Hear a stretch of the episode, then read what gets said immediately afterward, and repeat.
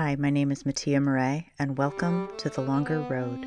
You are on the longer road if you have multiple intersectional identities that are often marginalized. You've had to work harder to get to the starting line, and you might feel behind. I'm here to provide hope, support, and practical tips, and to let you know that you're not alone. Hey, friends. Today's episode is about big feelings, intense emotions, and in particular, how I've been processing feeling safe when I'm having big emotions that maybe in the past did not feel safe for me.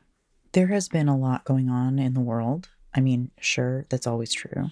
But in America alone, right now, we have violence against trans people directly and in the legislature, Gun violence is getting worse and worse. Abortion access is getting shut down, which is bad for all people with reproductive health needs and also pretty much all children because unwanted children grow up to be traumatized adults.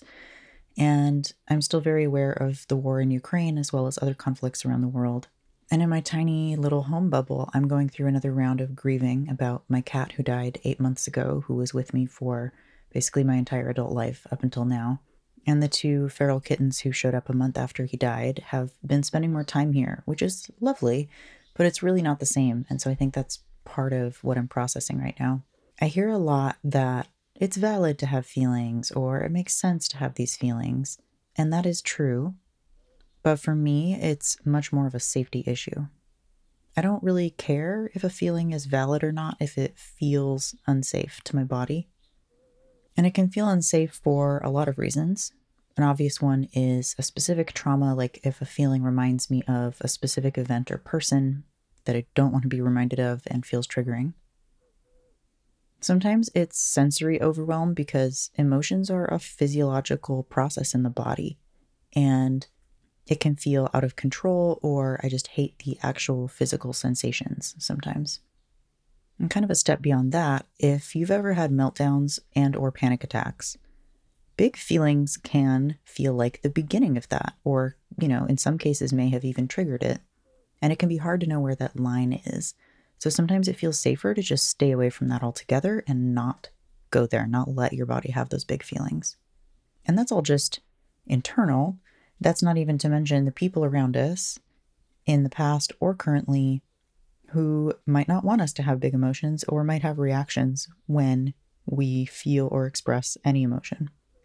A lot of us have been actively punished, mocked, or teased for our emotional reactions, so again, it can just feel safer to not go there. Whenever it comes to emotional safety in the body, my approach, personally, what I've come to is I never just push through or force it because that's the exact opposite of what the body is looking for when it's looking for safety. Although, of course, if you're with a trained professional, you might choose sometimes to push through in specific ways, such as exposure therapy. But when I'm on my own, in my own personal space, doing the processing by myself, I'm overall looking to stay within my window of tolerance and maybe stretch it a bit, but not snap it into hyper arousal. And the other thing I'll add around safety is that if your overall stress level is very high, and again, that's how you feel, right? Not just what's going on in your external life. If you feel stressed a lot, this can kind of go either way for you. You might not want to stretch your window of tolerance because you feel like you're barely hanging on and you don't want to add anything to it.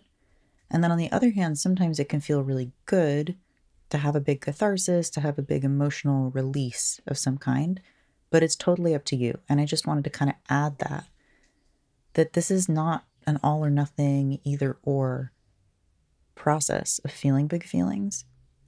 It's always this gentle back and forth, you know, titrating in, understanding what's happening in the body. And if your stress level's really high, that just might not be something you have access to right now or that even seems like a good idea. And that's okay too. So I wrote a list of 10 things I've been doing recently to play with and experiment my own big feelings, or sort of handle the big feelings that are coming up, I should say, because they are here. And this is not exactly a how to, because I'm just going to mention a variety of things that I am doing, and they may or may not work for you. But I'm hoping some of them will be useful or give you some ideas of some things that you might try.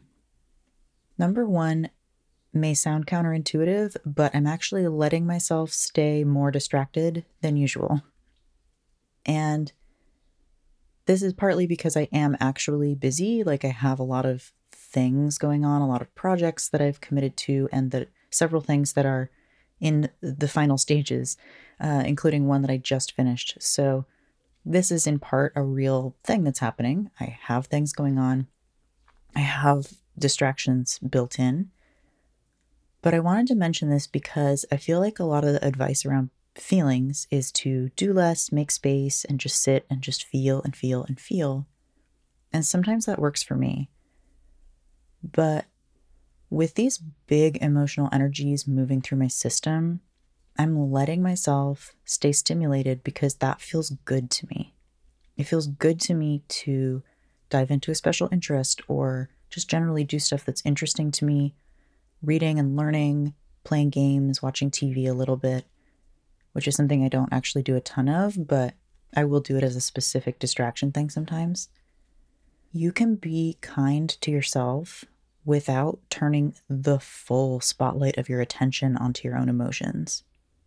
And that's a whole topic, actually, because sometimes being distracted from your own personal problems is actually better for you emotionally than the myopic focus on oneself. Number two, when big emotions do come up just naturally, like when they are welling up in my body, and for me, lately, this has mostly been anger and grief, like sadness. I let myself cry if I feel close to crying. Crying is a really simple physical release, and it can actually do quite a bit on its own physiologically. There's some cool research around you have different kinds of tears depending on how you're feeling, and there's just this, it's so super, super interesting. So recently, I've had a couple Zoom calls where the urge to cry came up. One of them, I was able to just stay off camera for the rest of the meeting and let myself cry and then, you know, look as if I'd been crying. I didn't want to come back. And another one was a safe enough space with a friend that I could just let myself tear up a bit. And we weren't even talking about it or actively processing it, but it was just moving through my body. And then, of course, if I'm, you know, at home and safe and the urge to cry comes up, I go with it. And something I've been doing a little bit more lately is sometimes I really lean into that and let myself ruminate or look at pictures or videos of my cat and cry longer. That's not always helpful to me in every case, but because I'm in this sort of like larger bubble of processing, like this has been going on for days and days, I know there's more in there to get out, so I may as well help it along. That's kind of how I think of it. Number three, I'm sure this one's pretty obvious, but I am talking to people about what I'm going through. However, I'm not actually doing a lot of big verbal, explicit processing around it. It's more like when someone asks me how I am and I feel comfortable with them, I'm just letting them know that I'm emotionally processing a lot. And I have found people to be really supportive when I say things like that. I'm not necessarily asking them to you know, help me or do anything really active. People do offer sometimes, which is lovely. But I've found that even just letting people know I'm having a hard time has helped me a lot. And I'm thinking back to when I used to get really, really depressed a lot. One of the things that would actually make me feel more depressed would be being around other people and just feeling bad. Like being around other people who seemed to be feeling okay made me feel worse relatively. So you know, now I think being a little more honest about how I'm feeling has been really helpful. Number four, one way that I work a lot with energy in the body is through movement. And usually I would be moving more, I'd be going on more walks and stuff. But I've actually had really low energy because both my partner and I were fighting something off for the last week. So I've had low energy, even though I didn't really have any big symptoms. And even within that, I'm still able to do a little bit like remembering to stand up and wiggle around or, you know, spin around and, you know, move my arms, dance a little bit, just anything that kind of fits in my current energy level and how my body is feeling. That always helps me with big emotions. Number five, I'm being especially kind to myself around my sleep schedule being wonky. This is a thing that happens to me around a lot of transitions. Like, for example, I usually sleep really badly the night before travel that's just a feature of my brain. That's not a thing that I can just turn off.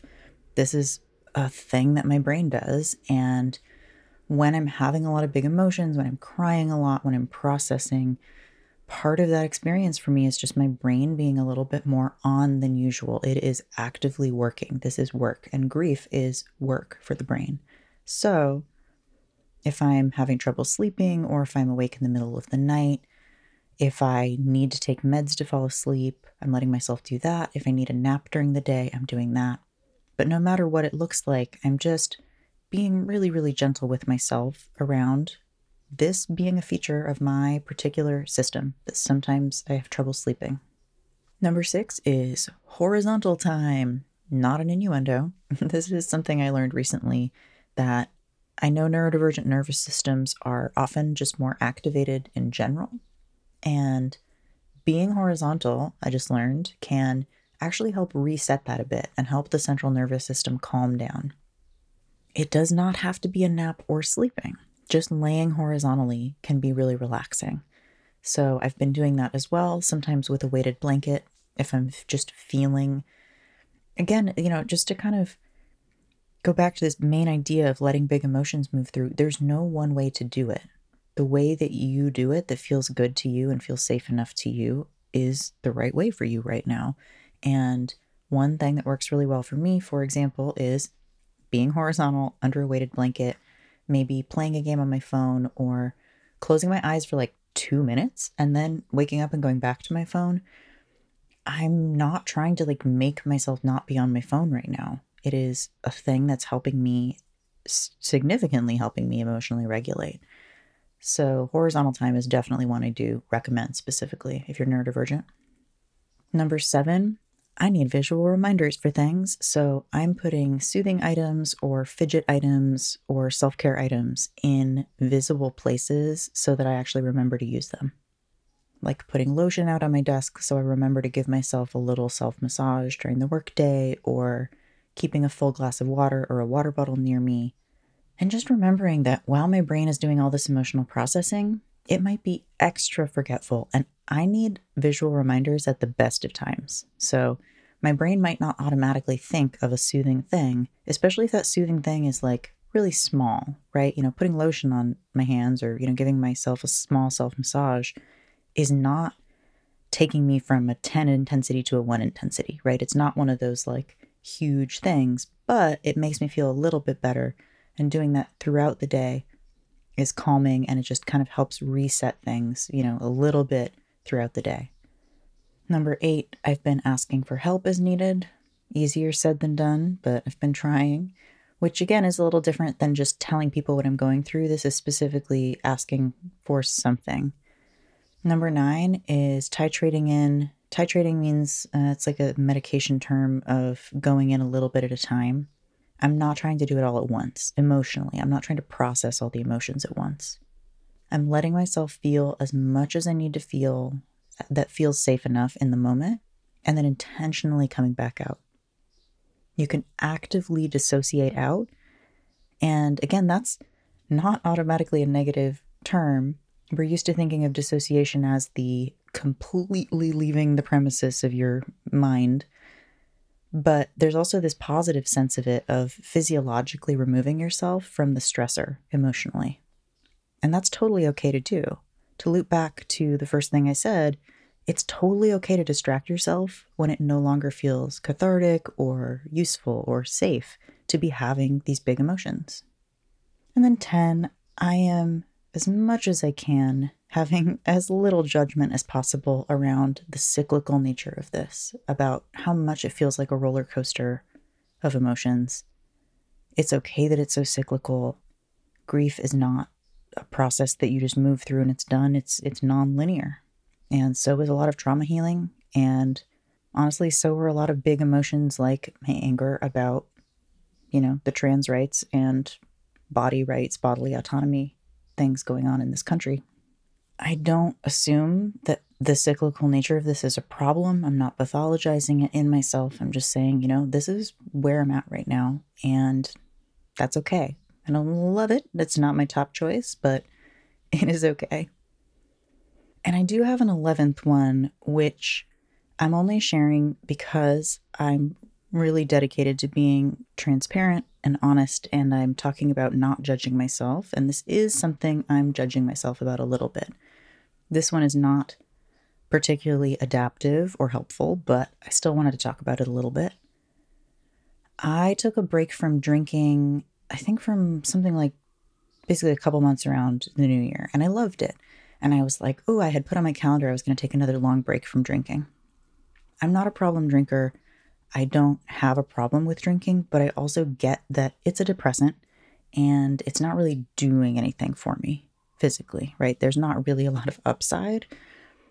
But what I've been noticing is I'm using all my willpower right now for essentially maintenance tasks because my willpower is super maxed out to just keep up with things. And if I lived alone, honestly, my space would just be an absolute trashy mess right now, and that would be totally fine. But because I live with someone and because my partner really cares about basic cleanliness, I really am not letting the space get to that point, and I'm basically using all of my willpower to do those house tasks.